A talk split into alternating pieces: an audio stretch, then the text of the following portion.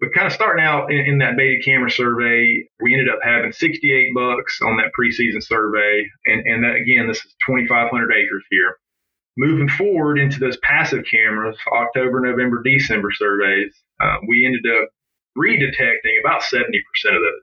But the cool part was we actually picked up 43 new bucks on those passive trail cameras that we never had on, on baited surveys.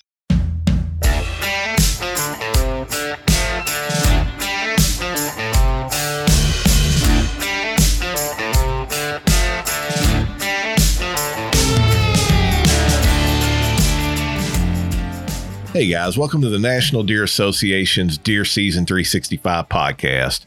I'm your host, Brian Grossman, and we got another excellent episode lined up for you guys. On the last one, we kind of kicked off our, our deer season preparation content.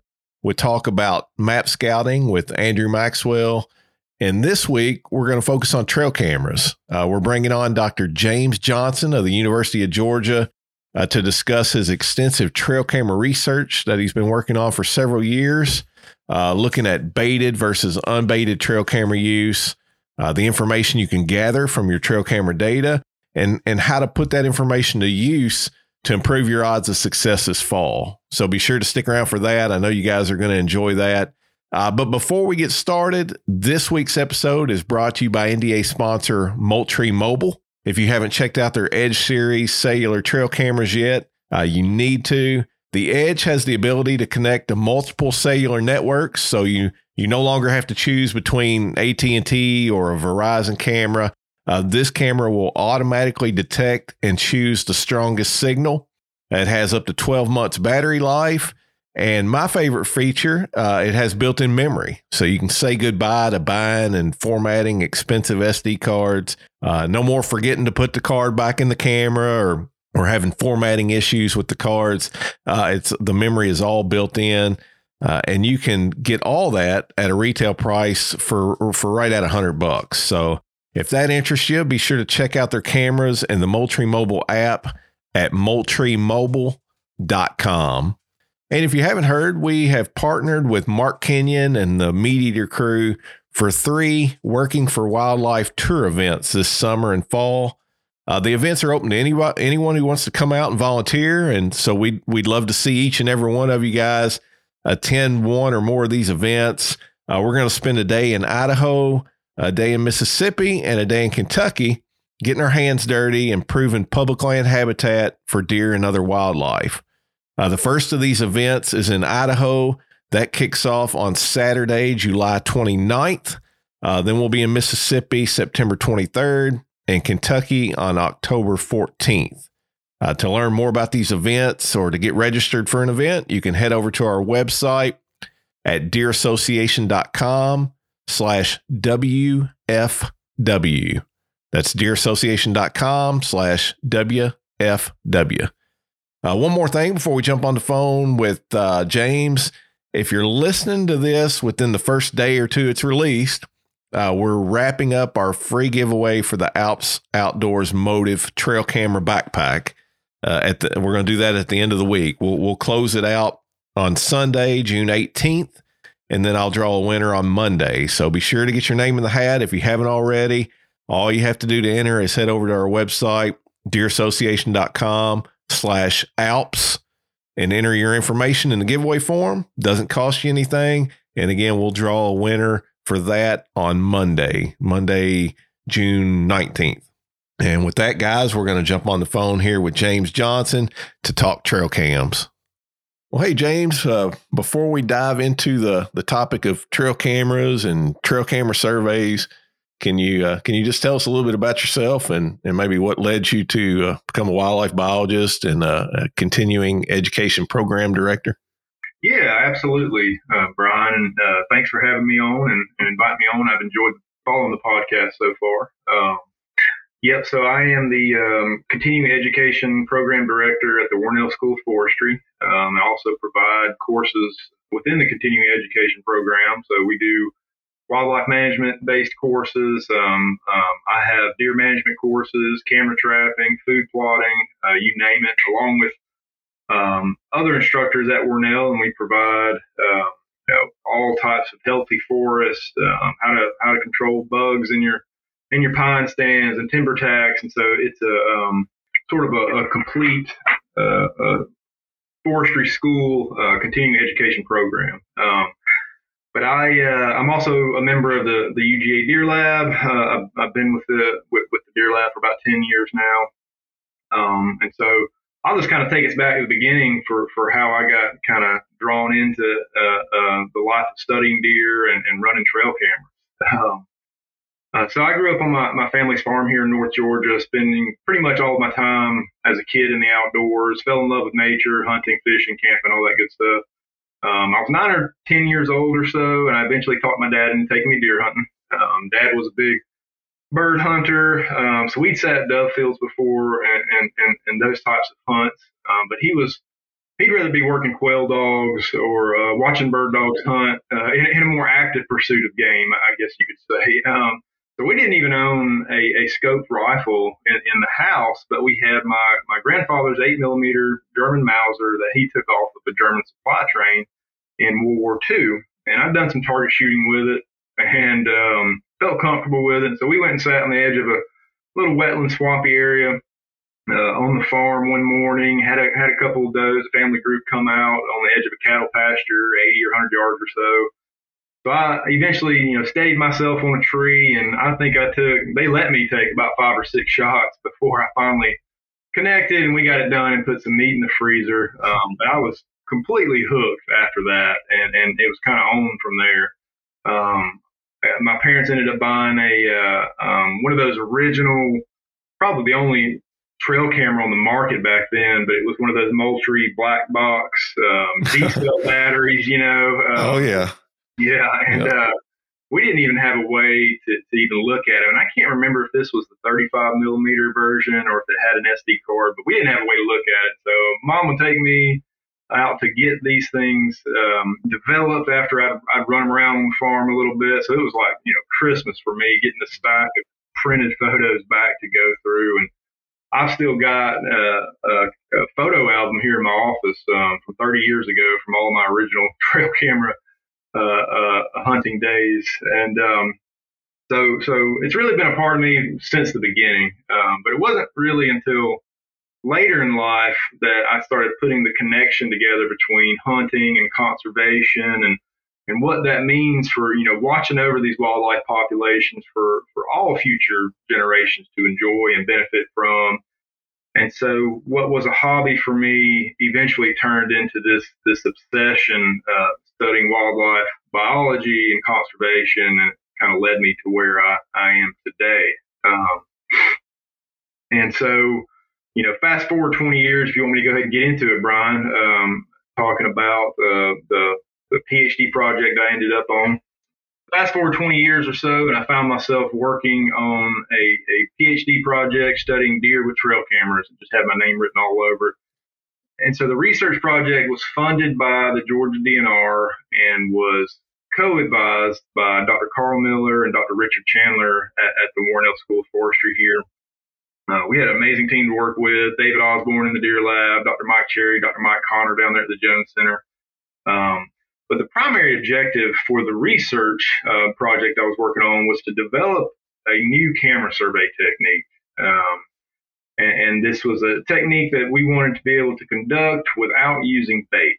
And, and so we wanted to survey deer and figure out things like uh, how many deer are in a, in a specific area, uh, sex ratios, um, you know, buck to doe uh, uh, ratios, fawn recruitment, all of these important components that you need um, when responsibly managing deer populations on public land from, from the DNR's perspective and sort of help them make informed management decisions. Um, and, and, and to do all that without using bait, uh, and I can explain why that's kind of the important feature here of, of the research project that I was working on.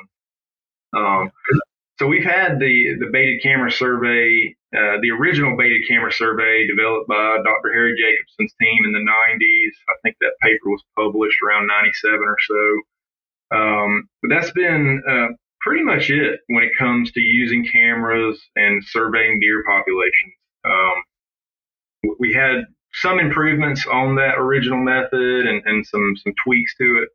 Um, but for the most part, uh, that, that's really all we've had with cameras. We have other ways to, to survey deer populations and figure out these these parameters. Um, you know, we can dart deer, put GPS collars on them, but but cameras really provide us with a low cost, uh, uh, uh, sort of the least invasive method. You know, we're not we're not injecting deer with a bunch of drugs and, and handling them and that, and that kind of thing. So we are um, sort of monitoring them without disturbing them in their sort of natural uh, patterns. Um, so for this project, I, ended up moving to uh, South Georgia, um, where I had several research sites located down there. My home base being uh, the Jones Center at Ichauway, which is just an ecological research site down there in Baker County, uh, sort of the extreme southwest Georgia uh, part of the state. It's about 29,000 acres of longleaf pine savannas and hardwood bottoms on, on the Flint River. Um, just a really amazing place. And um, so to, to develop this new camera method, we needed to do a couple of things. We needed to, to, to run unbaited trail cameras, um, which from here on, I'm just going to call uh, passive cameras. And so, um, uh, and, and by passive, we're basically just not using an attractant. And so they're just sitting out there passively monitoring the deer herd. Uh, we place them on deer trails, funnel points, uh, movement corridors, anywhere that we thought we were going to increase our chances of, of catching deer on their feet, um, moving around the landscape. Um, but we also needed something to compare this to. You know, we don't know how many deer are out there or what those parameters look like. And so um, we decided to throw a few more at it. Obviously, the the original baited camera survey is going to be one of them. We also did um, did some some spotlight surveys uh, um, for pickup trucks, and um, ended up darting a bunch of deer with with on, on these research sites to to really refine the uh, the the camera method and our estimates. And so we developed 2,500 acre camera grids, and so um, um, we ended up with four of them down there. We established uh, a baited camera survey within that camera grid, which is um, basically we set out one camera per 100 acres. Um, that's a little higher than the original research uh, done by Jacobson. If, if, you want, Brian, we can break down baited camera surveys and, and kind of talk about how to operate those. Yeah, we can go there. All right. Um, so typically, you're, you're going to set up these these baited cameras one per 100 acres. You can go higher, you can go lower. We don't really need to dig into the weeds of, of what that does uh, to your estimates. Um, but typically, one camera per 100 acres. Uh, you want to find a place where deer are going to be traveling. You don't want to kind of put it somewhere where deer just aren't going to be able to find it. But we'll run. I like to run corn for about one week prior to to actually hanging up cameras and start taking those pictures. Um, but once we got everything established, the bait's running, um, we'll set those cameras up and run them for about two weeks. And after that, you go back, collect all your cameras and cards, keep replenishing that, that bait over two weeks, and go back and collect all your cameras and cards. And then you're going to count all of your bucks, does, and fawns and uniquely identify all of your, your bucks um, that you've got on camera. And we can ID them by their antler characteristics. And so, so kind of what, what form are their, are their antlers taking? And that's kind of how you differentiate them. But there are some issues, you know, with, with this camera survey. Uh, and, and the big reason the Georgia DNR wanted to move away from using bait, um, there's, a, there's a couple of reasons there. Uh, obviously, we're going to reduce the cost of camera surveys if we can get rid of that, less manpower, not having to buy corn. And we've also got, you know, diseases, CWD knocking on our door here uh, in, in neighboring states. And and so, you know, for them, not having a bunch of deer sticking their noses together in a corn pile is going to be the, the better option there. Uh, if time comes, that they're going to have to, to kind of move away from baiting. So that's kind of the whole idea behind the project and, and trying to develop it. So we set up these uh, 2,500 acre camera grids, uh, ran baited cameras, ran that baited survey in uh, September. And we can get, you know, we can get into this now, Brian, if you want, some of the issues and, and, and other things to consider when you run these baited camera surveys and, and what you're really ending up with as far as you know the numbers you're getting back from it. Yeah, yeah, absolutely. Okay.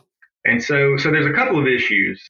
Well, let's go ahead and, and just finish. You know, w- once you've got all your pictures back and you've counted all your bucks, does, and fawns, and you uniquely ID'd all of your bucks, it, it's basically just some simple math from there.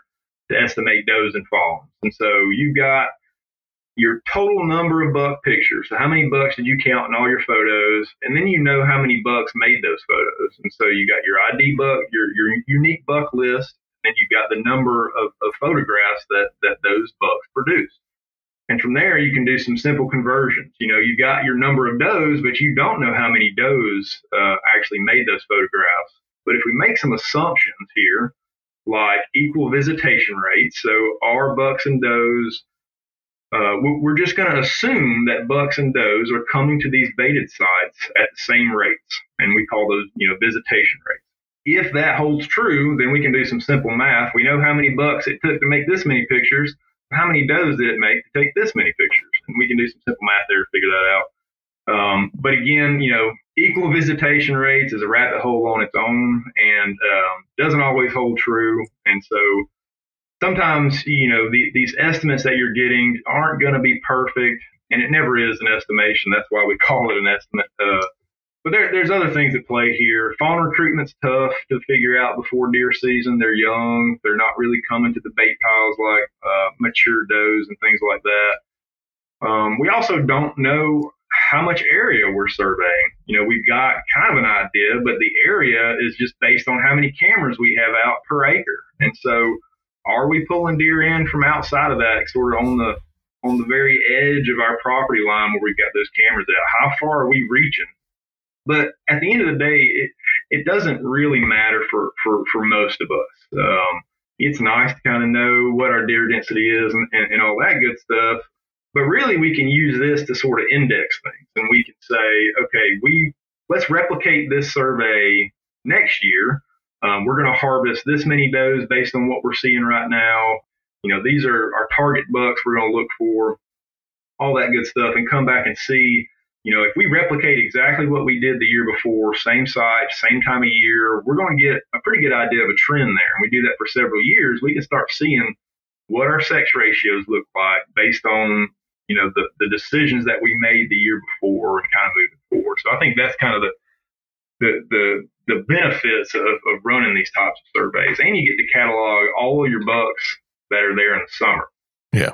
Um, quick quick question on that. Has has has anyone done a, a, study or research like where they've done one of these trail camera surveys in a known Absolutely. number population? And, and, that that's a that's a uh, that's a great question because that's really what you need, and that's what we don't have here when we're out. You know, when we're doing this research project, we're kind of throwing darts at a dartboard. we don't really know exactly what what our target number is and, and how close are we. Which survey is giving us the the the truest answer. Um, but uh, I believe Jacobson and then did they they tested this uh, survey method and they found I think they were running about one camera per 160 acres or so, and, and they found it to be fairly close. And and there are some reasons why we see inflated numbers. Um, you start running really high density high density uh, uh, camera grids like one camera per 50 acres and things start to fall apart a little bit. You've got does are going to have slightly smaller home, home ranges than than the bucks, and so you can you can inflate those doe estimates by by kind of deviating from what they laid out in that original survey. But uh, again, at the end of the day, um, I think we're, we're, we're really using this as, as, a way to sort of index things and, and not right. really a true estimate. Um, you know, we can we can go out in the woods and we can see you know, for ourselves, are there too many deer on the landscape? What, what is the, the, you know, what does the forest look like? What are my food plots looking like? We can put excluder cages. We can couple this with uh, all types of other observation data, uh, hunter observation data, you know, all, all, this good stuff. And, and, and I think using it as kind of this holistic management program is just kind of one piece of the puzzle. Um, but there have been some studies to get to get back to your question. There, there, there have been some studies that have done these, um, and and for the most part, it, it's pretty close. Um, and, and it, it, things are a little different when you're in a high fence um, and, and, you have no known uh, structure, deer herd structures and that kind of thing. There's there's no movement from outside of your pens and, and that kind of thing. So you still kind of run into this issue of how much area are you actually surveying um, when, when, you do this. Um, right. And so Um, so kind of kind of moving forward from that, um, you know, we, we we ran those before deer season on these study sites, and um, we also established our passive cameras or our unbaited cameras, and, and we ran twice as many of those, and so about one camera per 50 acres um, um, because we weren't using bait, so we're not attracting deer to them. So again, um, we, we want to try to find the locations, target deer trails and movement corridors and, and, and habitat transitions and things like that, where we're going to try to try to capture the, the most deer that we can on their feet. Um, so at one point during this study, I had a little little over 300 cameras in the field at once, um, and so I was I was run pretty ragged at that point. I had uh, I had some technicians helping out on the project. Um, but but all in all, we ended up um, collecting over uh, 500,000 or so pictures of wildlife and, and several hundred thousand pictures of deer. Um, so we had a lot of work to do to, to get through all of this and get all this data entered and uh, you know, um, I started kind of second guessing my, my, my life choices. you know, one one property we were running uh, cameras on, we followed what the manager there was was already doing, and he was running 28 baited cameras on about a 4,000 acre uh, piece of property. And we ended up identifying, I think it was around 220 bucks total on on that that that 4,000 acre property, uh, just in that two week survey. And so, you know, I really pushed uh, my, my, trail camera passion to to its limit down there. And uh, you know, you it, it, it's it's one thing to to unique small property with twenty or thirty bucks, but when you're looking at twenty to thirty, just uh, uh, 20 to 32 and a half year old basket rack eight points that you've got to tell apart. I mean, you, you absolutely, it, it, you'll, you'll go crazy after a while, um, carrying on like that. But, um, but eventually, you know, we, we ended up uh, developing this model. Uh, I, I, created an app for the for the DNR to use. They don't really have to see the spatial modeling that's going on under the hood there. They can just kind of upload their data, and the app will crunch the numbers for them and, and, and spit those estimates out. And we found decent agreement between all, all of our surveys. Um, I, I, think the baited camera survey is, is kind of on the higher end. I, I think it inflates estimates a little bit, especially when it comes to you know, that deer per square square mile number that we're chasing, uh, just because we don't really know the extent of our of our survey area. Right. Um. Yeah. So, so, go ahead. Oh, I was just just going to say, yeah. I mean, I can I can definitely understand that because you mm-hmm. know even here where I'm at, I, I, only have 15 acres, but you know I, I can put out a corn pile and, and, a camera on it, and you know over the course of the season, I, I might see you know 10, 10, 12 different bucks yeah, right. on that 15 acres. But obviously those, those 10 or 12 bucks aren't living on my 15 right acres. Yeah. yeah. Exactly. Right. So, so that's kind of why we did the, went the spatial modeling route because it, it really lets us um, get a better idea of, of how much area these deer are actually using. And we can use that in, in our, in our passive camera model. So that's why we deployed um, we, we captured about 30 deer on these sites and, and deployed GPS collars. And then we really, you know, you can estimate home ranges from cameras and it's fun to do that, but, but to really, to, to hone down on it, um, you know, GPS collars are going to be, telemetry data is going to be the, the, the route to go.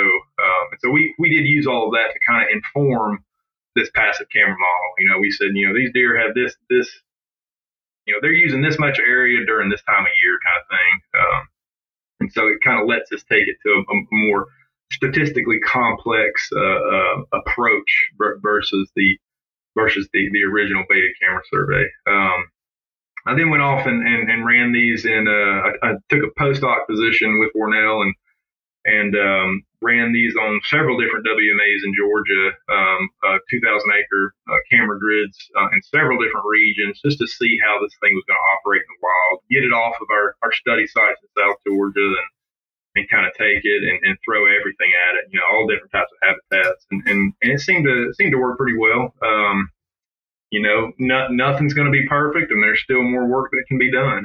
so, um, but but but we're getting there. Um, but you know, we can uh, I kind of hone down on some of the research that, that we're really here to talk about uh, um, today, and, and, kind of what I've learned down there from from running trail cameras, and and, and what kind of other other uh, research ideas that I've chased with the data that we were collecting down there. Yeah, yeah. As as far as the the the like the passive cameras, were they? I mean, did you still like? Were you gridding out these areas and and putting one camera, you know, per grid square, but just right. I guess trying to hone in on the the best location within yes. that. Exactly. Um, mm-hmm. So so I basically would just create a fishnet grid over the property, and so you have just a bunch of uh, bunch of grid cells with a center point, um, and then within each of those those grid cells, um, so you know 50 acres apiece, um, I would have a buffer around the very center and I would search that buffer for deer trails. So it wasn't just going to the center of each of those 50 acre blocks and, and placing a camera. It, it was actively searching for uh, the most optimal uh, uh, place to actually put a camera. Yeah, gotcha. Gotcha. Okay. And, um, good. And then did you vary the camera settings, I guess, between baited and unbaited? What what did that look like? Yeah, absolutely. And so, um, and, and, that's a good question. The uh, the baited camera surveys we're typically running about five minutes um, delay times. Um, you can do ten minute delay times. Um, you're still going to end up typically getting uh, all the bucks and, and, the, and the data that you're, you're going to need.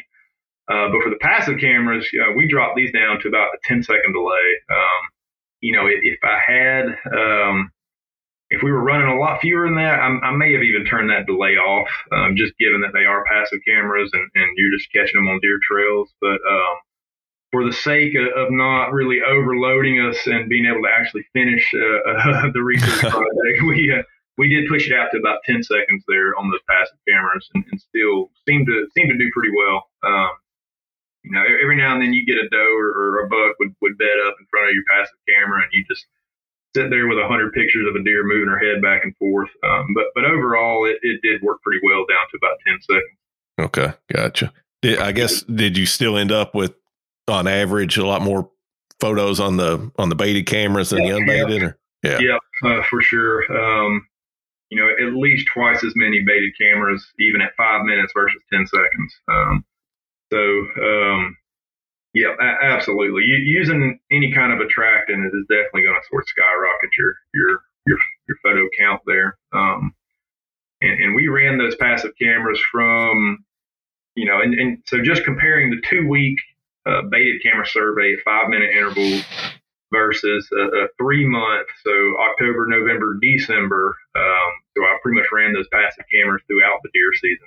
Uh, and so just kind of look at it this way, you know, uh, um, half as many baited cameras at five minute intervals versus twice as many passive cameras at 10 second intervals, uh, and still ended up with about twice as many uh, baited camera images. Um, wow.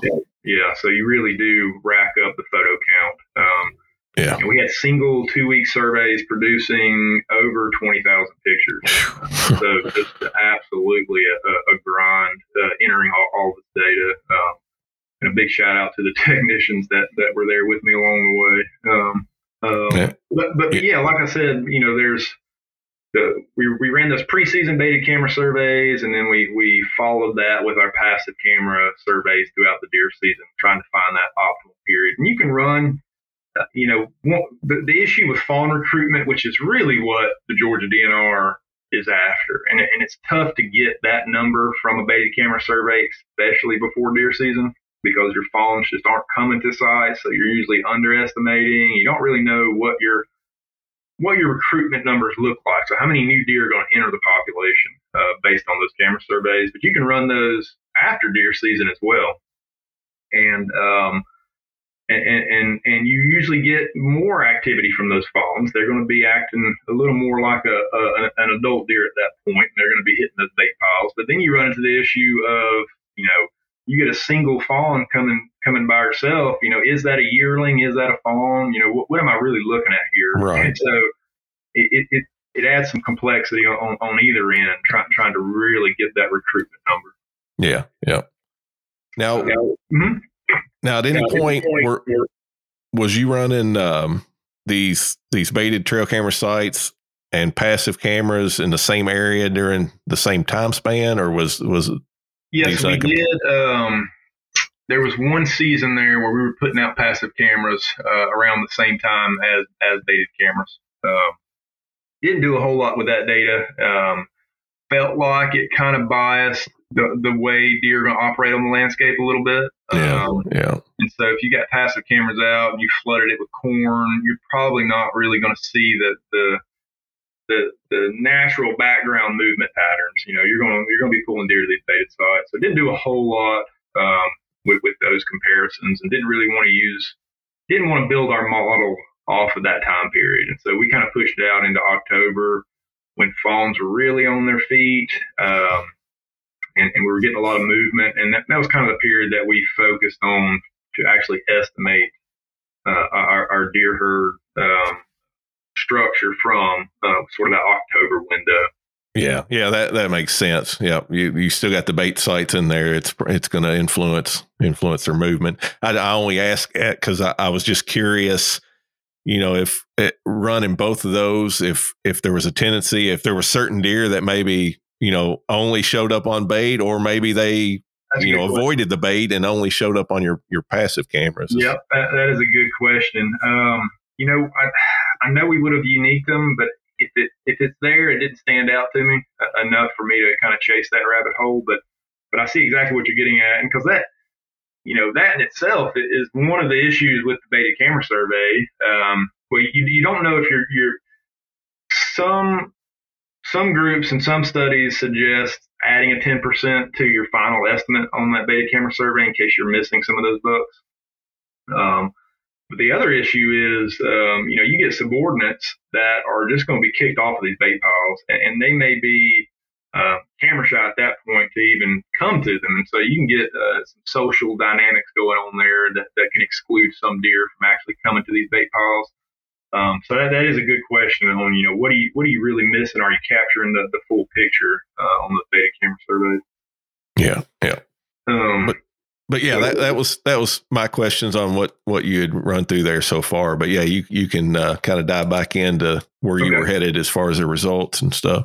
Gotcha. Good deal. Um, well, I kind of kind of move into sort of another uh, uh, subset of um, sort of a side study that we did uh, with all this data that we're collecting, just a different chapter there uh, um, for, for, the research project. But um, so to kind of hone down on that, uh, for one of the seasons, I had the cameras. You know, I was running baited cameras in in September for that uh, for that preseason survey, and then following that with those passive cameras throughout the entirety of the deer season. So basically, October through December with passes, and preseason September with baited.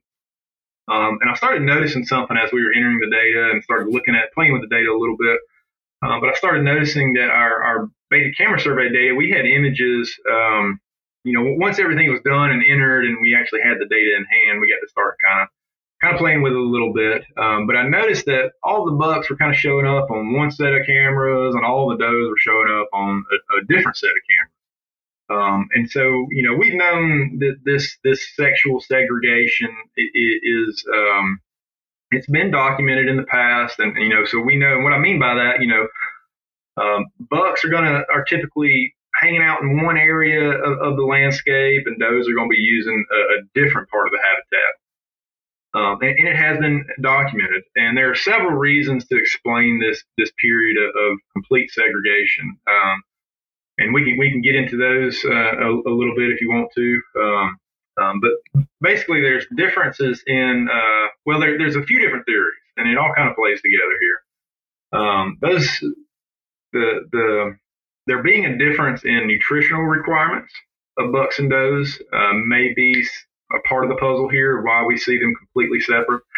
Um, we've got does that are lactating and nursing fawns. Uh, it's a very demanding time period. They're going to be really drawn down, especially if they're nursing twins or, or triplets. Um, we've all seen those drawn down does uh, moving in, moving into the the fall and winter. Um, and uh, and bucks are just going to be growing bone during this time period. So so there may be slightly different foraging needs, and they may be seeking out the differences in, in, in the habitats on the landscape. Um, but couple that with you know predation risk. Uh, that's going to be another big one. Those are, are going to want to avoid areas that um, increase their chances of a coyote or, or, predator snatching up a fawn. So they're going to want to be able to see Um, whereas bucks simply might just be picking the best area and aren't really concerned. Maybe they just want concealment. Um, whereas a doe is going to want to be able to see. Uh, they want to be able to see that predator coming. And so maybe they're choosing that on the landscape coupled with differences in nutritional requirements. Uh, and then there's just social factors. Um, you know, their bucks are off doing their thing in bachelor groups, and does are hanging out with their family groups, raising fawns. Uh, so maybe they're just not completely not interested in each other and want to stay away from each other. Um, so that's kind of what the things, you know, that this is kind of how the structure of the deer herd looks like in, in spring and summer and kind of getting close to fall. If they're going to be completely separated on the landscape. Now, um, the the and, and you know th- th- this is not an unknown thing. This is this is something that's been well documented in the past.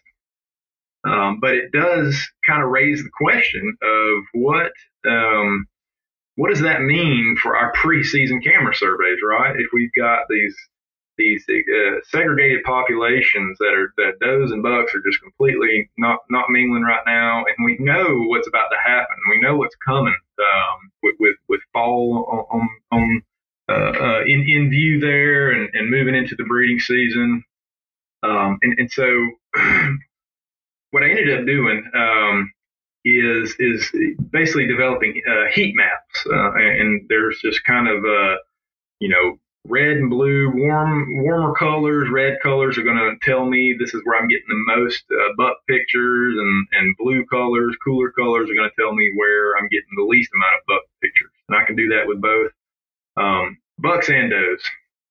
And, and, and it was just very very clear from, from the maps we were generating off of these baited camera surveys that um, um, the, the, these populations were indeed uh, very segregated, and, and, we had sites where there were only bucks, and we had sites that were only does, and, and it kind of just uh, split it down the middle of, of, some of these camera grids. So then I thought, well, what what happens as we move forward, you know, um, and we get into deer season? What does this look like? So I took our passive camera data from October, November, December, and and did the same thing, and um, and what, what we really noticed when we did that, and just, this is just again observation data, um, we're just kind of looking at it. We don't really have a causation here. We can speculate, but we saw uh, does didn't really change a lot. You know, where we were getting a lot of does before deer season, we were still getting a lot of does um, during deer season. Um, but that really wasn't the case for the bucks. Um, as we saw fall uh, approaching here, uh, into October, we started getting a little bit of mixing. Bucks started kind of, you know, different areas of the camera grid starting started to be hot spots for the bucks. And eventually, when we got to November, December, uh, um, we saw complete overlap. So we saw sort of bucks migrate away from their area into those high doe, um, those high doe spots within that camera grid. Um, and again, this is just you know observation. And so it, what it looks it appears to be to us is um, these bucks are actually moving. Uh, once once the breeding season approaches, they're kind of moving into those areas uh, of higher uh, doe abundance. And so where we were getting a lot of does, we now started getting a lot of buck pictures. And, and, and that's just kind of one part of the story there, um, kind of making us think that, that bucks are, are likely seeking out these areas. And and again, you know, I'm, I'm looking at this on the scale of a month. I'm not looking at this during a one week, two week, three week. This is all just you know every picture with within each month of the deer season. Right. So we're pooling all that data together compared to just that two week baited camera survey. Yeah, um, that, this this part was was fascinating to me because you know I seen I seen the hit the heat maps. If if mm-hmm. you're uh, for for those who are listening, uh, James wrote an article on on his research here that'll be in the summer issue of Quality Whitetails, and it includes those heat maps. And and man, I was just I was blown away by uh, how segregated those those does and bucks were uh, preseason. I mean, you could just about draw a line between between the two yeah. of them. No kidding. Uh, yeah. yeah. very little overlap. And then, of course, you know, it, it, makes sense. You would expect as as the rut approaches, uh, where the does are, the the bucks will be. But um, mm-hmm. but yeah, it's it was it was really interesting, and there's definitely some you know uh, some take home there for for deer hunters, especially you know early season. If you know if if all your cameras are picking up our does, uh, your, your cameras are probably in the wrong area for bucks. But you know later in the season, you, you better remember where those toes were. exactly right. Yeah, that's that's where the bucks are going to be. So yeah, that was that was some pretty cool stuff. Those those maps really, you know, it's one thing to read it, but when you look at those heat maps and and it, get to right. physically see it, that's that was interesting. Yeah, you, you can really tell. You know, it kind of throws a curveball at you. You know, you're sitting there looking at this preseason survey, and you're thinking you're going to be down here hunting. This is where all the bucks are. You know, and then by the time the you know November gets here, it's it's they've done a 180 on you, and they're they're on the other side. so uh, yeah, yeah, it was really neat to see that. Um, yeah, and how, how many times have, have you heard that story? You know, of hunters they're they're running trail cameras, or maybe you know if they're in an area where they can glass you know bean fields and that kind of stuff but you know they're they're seeing this good buck watching this good buck just waiting for season to open and then you know the season gets there and he's gone where'd he go exactly and, right uh, yeah and this again uh, it just kind of goes to show that that shift you can physically yeah. see that shift happening in these in those heat maps yeah and actually see it yeah i mean it happens to me just about every season here on, on, oh, yeah. on the family farm you know we get I'm just on this side of the farm that, that we get, you know, bachelor groups to stack up. You know, you'll have eight bucks hanging out all summer, have a few good ones in there. And then just, you know, day by day, the closer you get to opening day, it just starts to dwindle and dwindle, you know, until eventually you still got a few hanging out, but, you know, where all the bucks go? Uh, uh, that's kind of kind of the story of my season. But, uh, yeah. um, um, so, uh, you know, kind of going along with this, um, um, we also, you know, aside from just counting all the bucks and does and then creating those heat maps, we also sat down and uniqued every buck. And, and so this is kind of where things get fun as well. Um, and so we uniqued every buck on, on the baited survey to get those estimates. Um, but we also did it on the passive camera. So every time we got a buck, and I'm telling you, it is challenging on those passive cameras. I had, I've got one really cool set of a set of pictures where you know an eight point you know, three year old starts out kind of, he, he's dropped his velvet and he's, he's getting around a little bit and I'm picking him up on passive cameras. And, and by the time the end of December gets here, he's,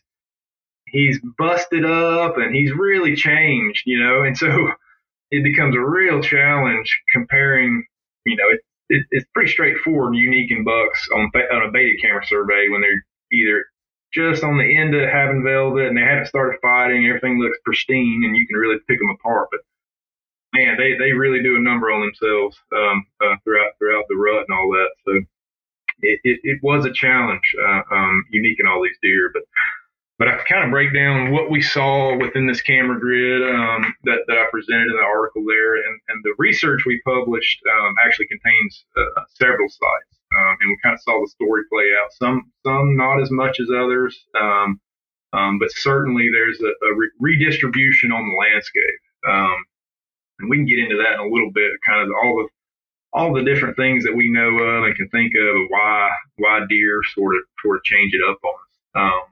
Um, but kind of starting out in, in that baited camera survey, um, just, just as my example, example site here, we ended up having 68 bucks on that preseason survey uh, in in that Jones Center Ichauway uh, research site. Um, and, and that again, this is 2,500 acres here. 68 unique bucks on, on that preseason survey. Um, moving forward into those passive cameras, October, November, December surveys, uh, we ended up redetecting about 70% of those.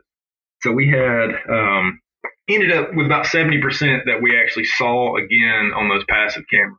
Um, but the cool part was we actually picked up 43 new bucks on those passive trail cameras that we never had on, on baited surveys. And these aren't and I'm not trying to fool you with spikes and things like that. You know, you know these are um, I've got um, several you know slides that I've presented in the past with with all of these mature deer that were just very obvious. You're not going to mistake them. These deer were not here during those baited camera surveys.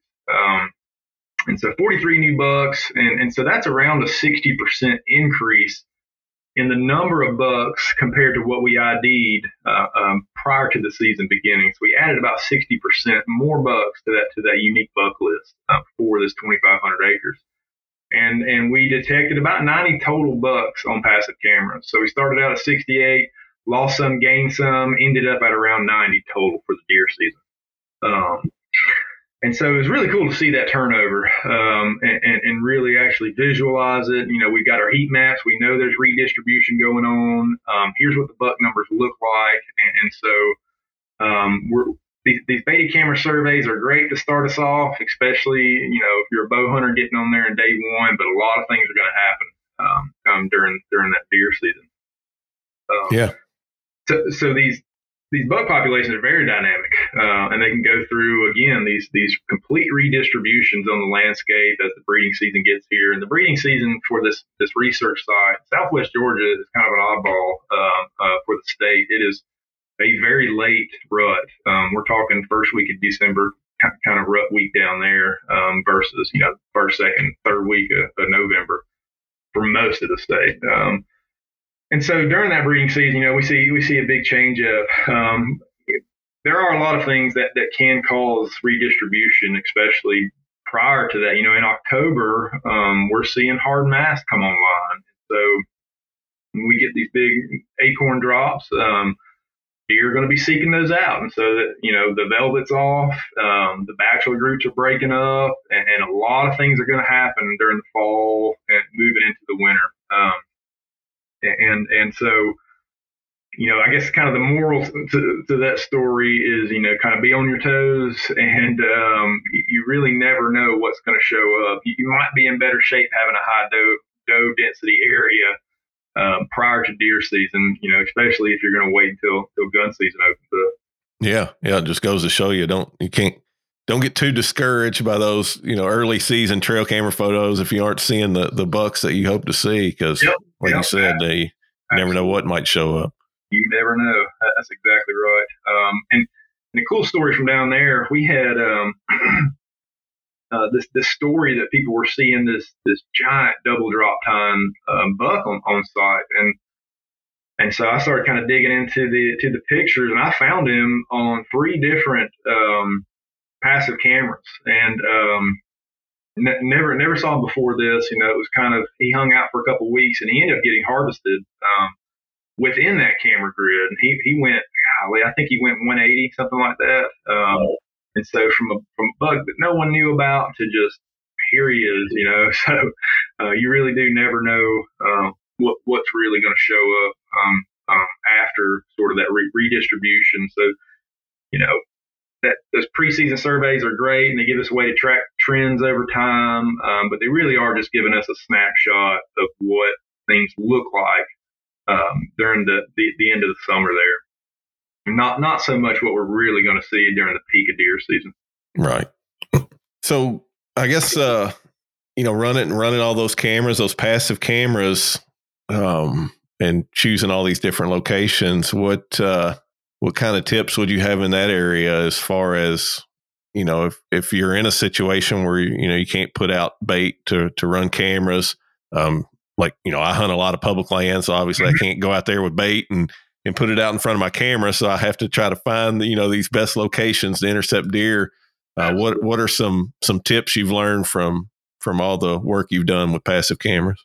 Yeah, um, you know, finding those movement corridors, uh, th- those transition zones. You know, if you're if you're on the edge of a planted pine plantation, and then and then you've got you know a hardwood draw or, or dropping down at the bottoms. You know, those are are awesome places. Um, I love running cameras on, especially for the rut on um, low use roads. I mean, I'm talking like you know grass covered roads. Um, bucks we'll work them um, to, to, seek out those does. Um, they're just kind of scenting everything, just just moving back and forth. Um, so I enjoy those types of trails. Um, they'll they'll get on those man-made trails and, and, and run them like crazy we did have a certain portion of those passive cameras on low-use roads, uh, and, and, I was kind of surprised at, at how many bucks we were picking up in there. Um, uh, and, and yeah, I mean, really, you know, kind of flooding the landscape, if you will. And and, and we do um, we we do a little little public land camera running as well. Um, and we'll get up there and, and we'll, we'll we do some saddle hunting, and so we'll take our one stick out there and we'll get up, you know, a few feet off the ground just to get our cameras uh, out of people's sight, you know, line of sight. But um, but getting out there and really getting cameras out, hitting hard, um, and remembering that data from one year to the next is really a big key. You know, what you see one year is is, is likely going to play out again um, um, when you find those hot spots. You know, remembering where you were seeing does earlier on because uh, that's where your bucks are are, are typically going to try to find them again. Yeah, yeah. Um, but I can kind of dig into sort of a um, what, what we did on uh, on my buddy's place um, that this this past deer season. If you want me to kind of go down into that story to kind of bring it down to a smaller smaller acreage, kind of a, a, a realistic set of, of ideas that that we kind of jumped on. Yeah, yeah, that would be good. I was going to kind of have you, um, or, or just really ask how how these cameras play into your own, you know, personal strategy, hunting strategy, and and and monitoring strategy. So yeah, that that would be great. Yeah, absolutely. Um, know, I pretty much transitioned to cell cameras at this point. Um, uh, the, you know, the the price on them is is is good now. Um, I started, man, I, I picked up a Spartan GoCam probably 2014 or so, and that was my first. And this one was, I don't think they even had an app back then, but it would send you a text, you know. Um, and uh, or send it send it to your email, things like that. But they've really come a long ways, and the price has come down a lot. And so um, I'm addicted to um, to these cell cameras. I love, you know, I love. I, I get up in the morning, get a cup of coffee, and I'm not. I'm not looking at Instagram or TikTok or whatever. I'm, I'm, I'm seeing what's going on in the woods, you know. Um, there you go. And so it, it's just been a lot of fun, fun playing with those, and and, and you know, and I know there's some there's some um, contention there. There's some there's some you know fair chase issues going on, kind of floating around a little bit, and and I and I get it. You know, at some point, you know, where is that line where where we're throwing too much technology uh, um, at, at, at, hunting? But but anyways, not not to kind of deviate there. Um, and so, um, uh, musician Brantley Gilbert and I grew up together, um, hunting and fishing, camping um, as kids. You know, I our parents were were friends in high school, so we go way back. Really tight knit community there. Um, I eventually went off to college, and and Brantley obviously ended up in Nashville.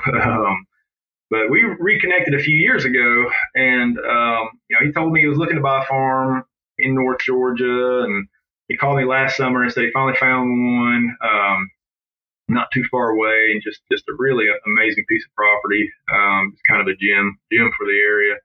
Um, but Brantley's vision for the deer and turkey were kind of kind of right up my alley. Um, so we've we've been kind of going at it nonstop uh, ever since he purchased it, and kind of keeping everything in house as far as the management goes. You know, they're all very hands on over there between Brantley, his dad, and brother. Uh, it's been a lot of fun, and I'm really excited to see how far we can we can take it uh, over there. And, and and before we, you know, got too deep into it, we started putting together our food plot program and, and all that good stuff. Um, you know, I threw out the idea, let, let's just see what the structure of the deer herd looks like here. And, and it's about a 375 acre property.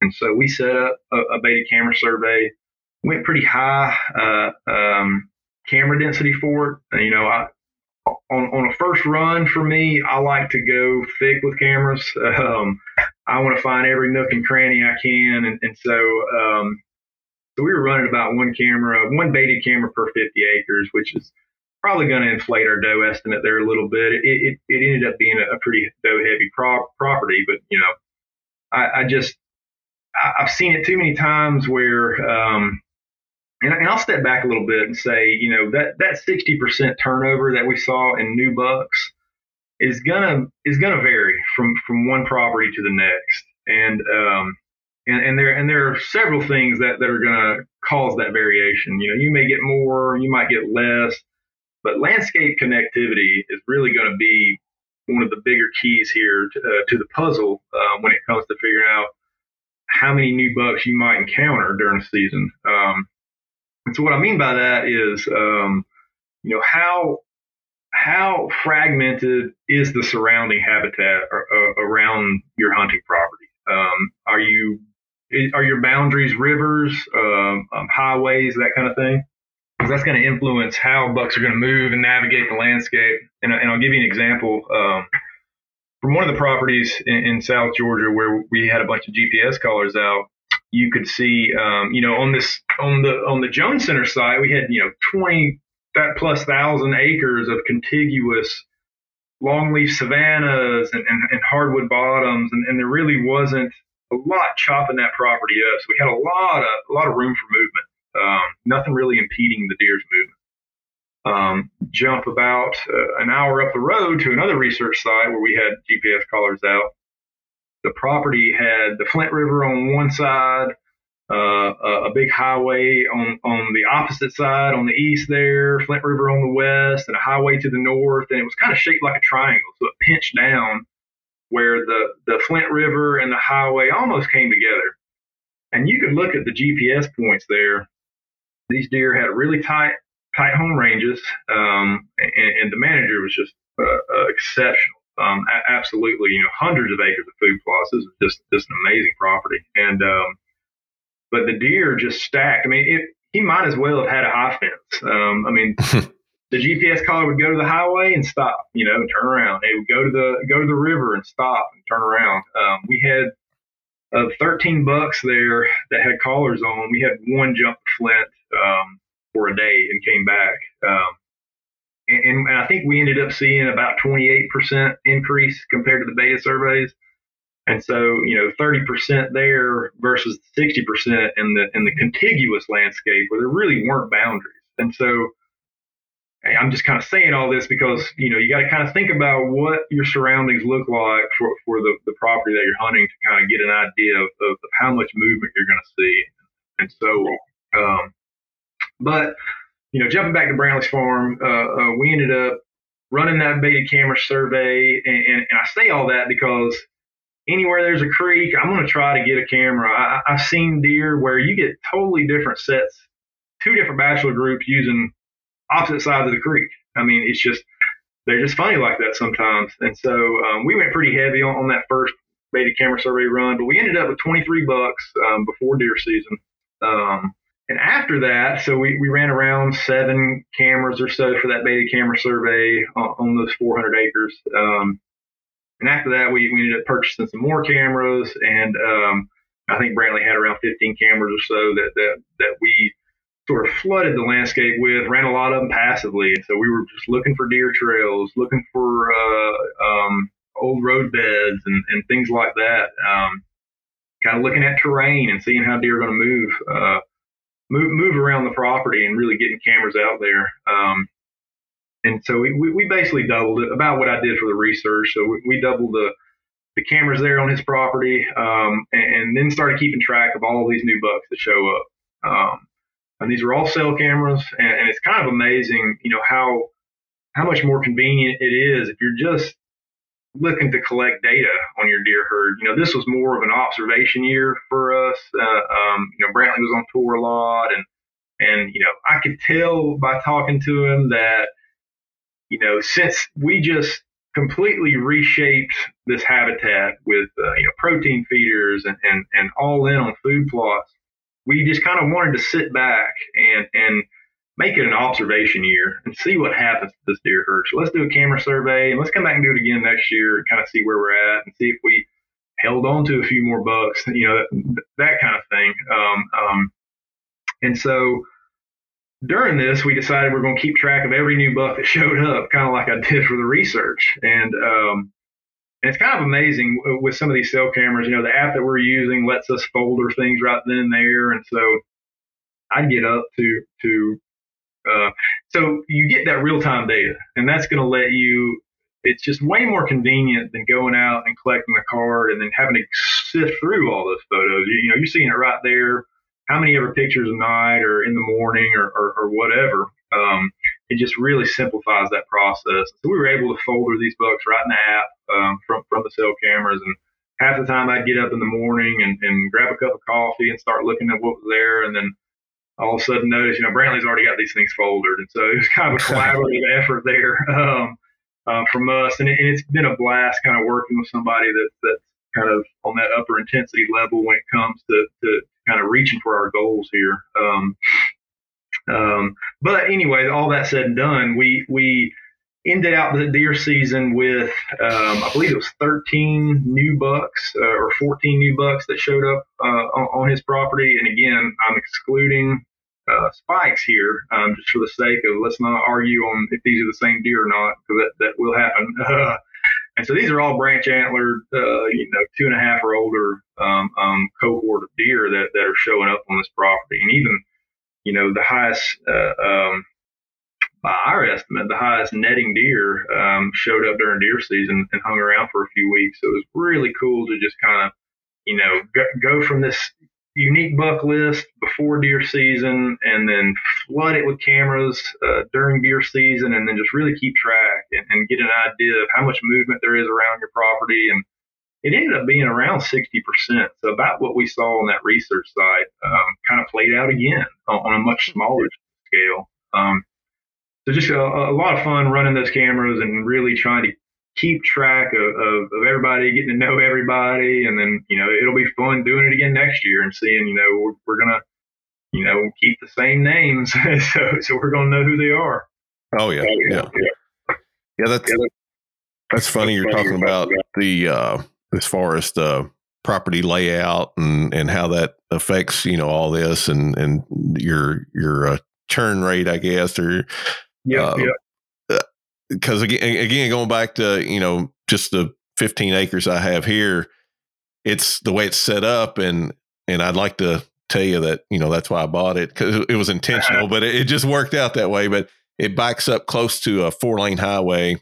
And then, of course, out uh, my house is on the property. Out in front is you know the road we live on. They kind of run parallel, and so you got houses and stuff up and down the road, and and so you really you're left with this this wooded corridor that parallels the the main highway there, and so you know preseason and and into early season, I'll have my cameras out, and you know I might have two or three different bucks, you know, showing up on the camera, a handful of does. But man, it, it it's crazy. I've been here. This will, I guess, be the four. I, I, think I've ran three years of trail cameras here. I, I was running a trail camera on it before I bought it.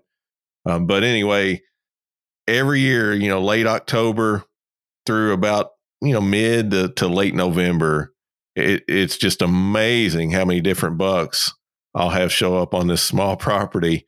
Oh, you know, yeah. during that course of time, and a lot of times it may only be one appearance they make, or it sure. might be you know two or three days, and then they're gone. But uh, absolutely, man, it, it's yeah, it it really um, you know, I haven't crunched the numbers as far as you know total unique yeah. deer preseason versus during season, but sure. uh-huh. it's it's a significant uptick, you know, during those those few weeks of oh, of pre rut and rut. Yep, that is cool. Yeah, and you know, we know they even the GPS data we collected, but there's been a lot of studies that have looked at um, you know, bucks are expanding those home ranges, and so that's you know, if you've got the movement corridors, you're going to see them um, when they start you know getting in those seeking patterns start looking for those does. Um, and, it's it's interesting too because you know there's, all, also the flip side of that. Um, you know, we had a really good book. Um, again, it was more of an observation year for us uh, over there on Brantley's farm, but um, there there were two bucks that, that were old enough, and um, one of them was was was a really unique deer. And um, you know, we said if we were in the stand with, with a bow and a camera, and, and they gave us an opportunity, then we were going to take it. Um, uh, which we, we never did get that opportunity. But um, one of the one of the really the deer I'm talking about, we named him Mule. He's got a giant split um, um, right G2. Kind of looks like a mule deer's antler uh, set, and um, and and we were really excited about him. Just a really cool looking deer. He's almost a unicorn buck too. You know, he had a, he had sort of that that center growth bone mass right right there between the, the antlers. So just really unique deer, and and um, you know, about about the time deer season got there, and then after a few weeks, he just started dwindling out, and um, and said, "See you later." And uh, and so that's kind of the flip side, right? Because you've got um, you know you've got new bucks coming in, but you're also going to have have this redistribution. You're going to lose bucks, and, and it's it's happened to me plenty of times. Um, you know, losing deer, and then all of a sudden, uh, next spring, look, you know, I just found his shed, so I know he's he's around, but but he wasn't there all deer season. Um, and then oh, you know, we had a we had another really old buck on, on the property that um, what was kind of the other shooter um, there, and uh, you know, big swayed back, and and he stuck. He planted himself on, centered himself on that farm, and, and really just didn't go anywhere. Um, you know, he was a real old mature deer, had a really small home range, big swayed back on him. Um, and we kind of watched watched him on a feeder all all, winter, and, and spring started approaching, and we're just kind of waiting for him to drop antlers so we can go find him. And um, he finally showed up. You know, you could just tell it was him uh, uh, sitting there in front of the camera. And about 20 yards away, we picked up both of his sheds that he dropped right there. And so some bucks just aren't going to go anywhere, and, and this is you know, one of those one of those cases where he just he's he's an older deer and, and he's he's just he's just interested in food. yeah. and he's just yeah. not going to go anywhere. So you really never know how it's going to play out. Um, no, no, that's for sure. Yeah, not not to get too far off track, but we, we were talking about you know technology and stuff earlier, and these cameras, man, as, as fast as things are happening with artificial intelligence, Yes. I got to believe it's only a matter of time before these cameras, you won't even have to worry about doing all that sorting. You know, it'll just all be yeah. sorted by you by Buck and, you know. Absolutely. Yep. Yep. Um, and, and, it's getting closer and closer. Um, there are some, there are a few uh, um, platforms now that, that can, with a high degree of certainty, tease apart, you know, things like false triggers and, um, and and separates by species. And so so that's kind of where I see the the the highlight of it right now, where we're currently at. Um, and, and, it's it's been a little while since I've really dug into it. Um, we do cover some of it in, in, our camera trapping course that we offer. Um, but just getting rid of false triggers in a big data set is huge. I mean, oh yeah, yeah, and very uh, very accurate. Um, there, um, we're getting to the point where we're, we're close to teasing apart bucks, does, and fawns. Um, we're, we're, just not quite there yet. I think it's just going to take you know that much more training and, and, and more iterations and versions of, of these uh, image recognition models. But we're getting pretty dang close uh, to that, and I'm ready for them to be able to, you know, unique deer for me. You know, oh yeah, yeah. Let me give you a set of bucks, and you tell me how many there are.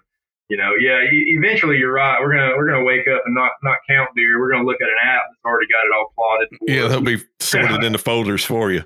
Yeah, exactly. Uh, yeah. Yeah. Yeah, but going going back, you're talking about false triggers and and earlier talking about the original big Moultries or whatever. Man, that that was the worst. You take that that film in. Of course, you could only get you know twenty four or thirty six pictures at a time yeah, anyway yeah, because because of the because of the film.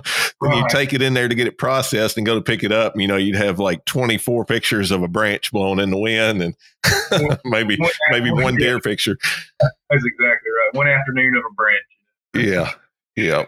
So we've we've come a long way on oh, those. yeah, yeah. It's kind of amazing seeing seeing how quick, and it's kind of interesting too because you know the first ever what we'll call a trail camera what was developed in the late 1800s. So it wasn't that, wasn't that long after we had a portable camera did somebody say, how can I get wildlife to trigger this thing without me being there? So, um, you know, it kind of stagnated there for a little bit. And then all of a sudden, you know, the 90s, it just, just an explosion uh, uh, in, of the technology. And, um, man, I, I, don't know where we're headed, but, but it, it, it is, it's, it's exciting. Um, kind of, kind of seeing all this play out. And, you know, I love that um, the, the the flash on those those old Moultries. It's hard to find those real incandescent flashes anymore. Um, oh yeah, I, but I am. Um, man, I, I do love a good nighttime color photo.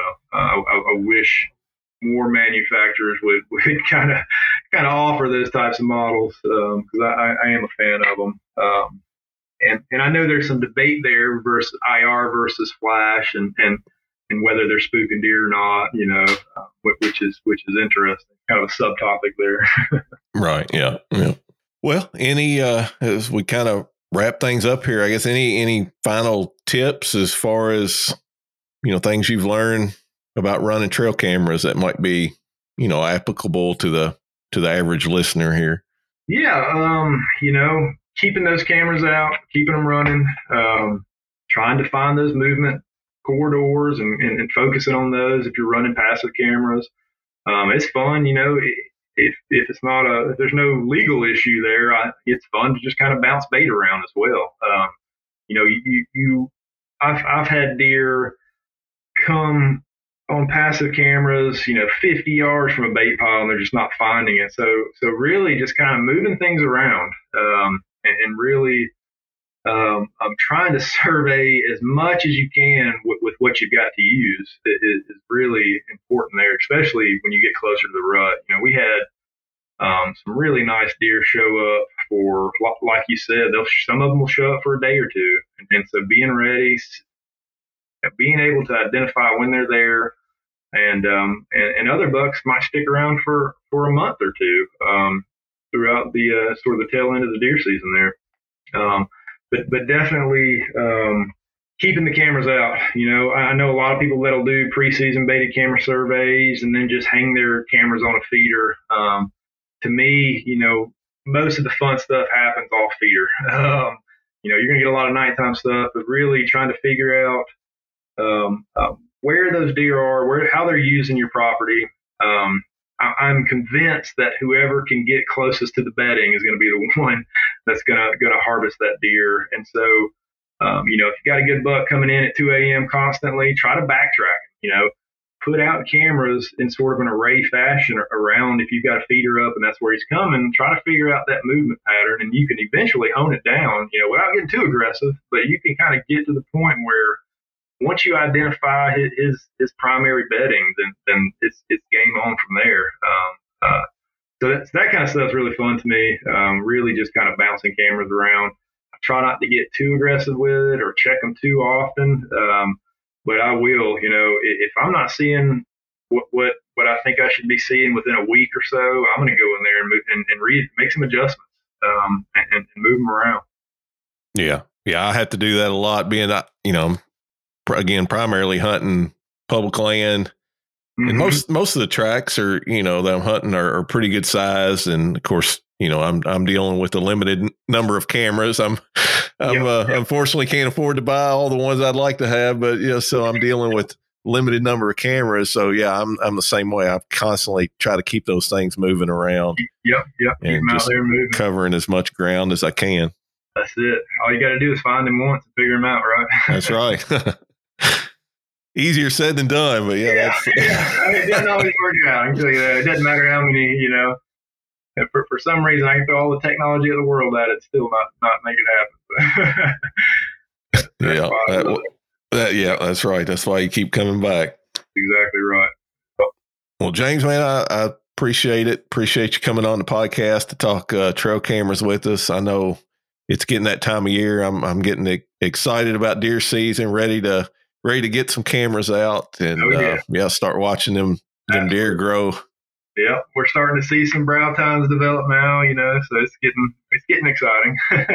oh yeah, getting closer. Yeah, man, it'll uh, every time this year, you know, tur- this time of year, turkey season ends, and you start preparing for deer season, and man, it just seems like in the blink of an eye, it's it's here, it's it's on yeah, you. So yeah, exactly, yeah, absolutely. Well, I appreciate you having me, inviting me on, Brian. It was good chatting with you. Yeah, absolutely. All right, guys, that wraps up our interview with Dr. James Johnson. Uh, thanks so much for checking out this episode of the Deer Season 365 podcast. If you haven't already, please consider subscribing to the show. You know, you can find us on all the popular podcasting platforms like Apple Podcasts, Google Podcasts, Spotify, iHeartRadio, uh, and and several more. So about anywhere you could listen to uh, listen to podcasts, you should be able to find us there. Uh, or you can just go to deerassociation.com slash podcast and subscribe directly from our website. Uh, hey, we'd also love it if you take just a second to leave us a five star rating or a written review. You know, those both help us uh, climb the, the podcasting charts and be more visible to uh, to future listeners. So we would appreciate any support you could give us there. For more information about the National Deer Association, you can visit our website again at deerassociation.com. From there, you can sign up for our free weekly newsletter and, uh, hey, just enjoy some of our several hundred articles of, of free content right there on our website, covering everything from hunting strategy to food plots, habitat improvement, um, deer management, you name it. Uh, if it's deer hunting or deer management related, we got some good content right there on our website available to you. So check that out. And of course, you can always find us on all the popular social media platforms Facebook, Instagram, Twitter, and YouTube. at Deer Association. So, again, thanks for listening to the Deer Season 365 podcast, the podcast where deer season never ends.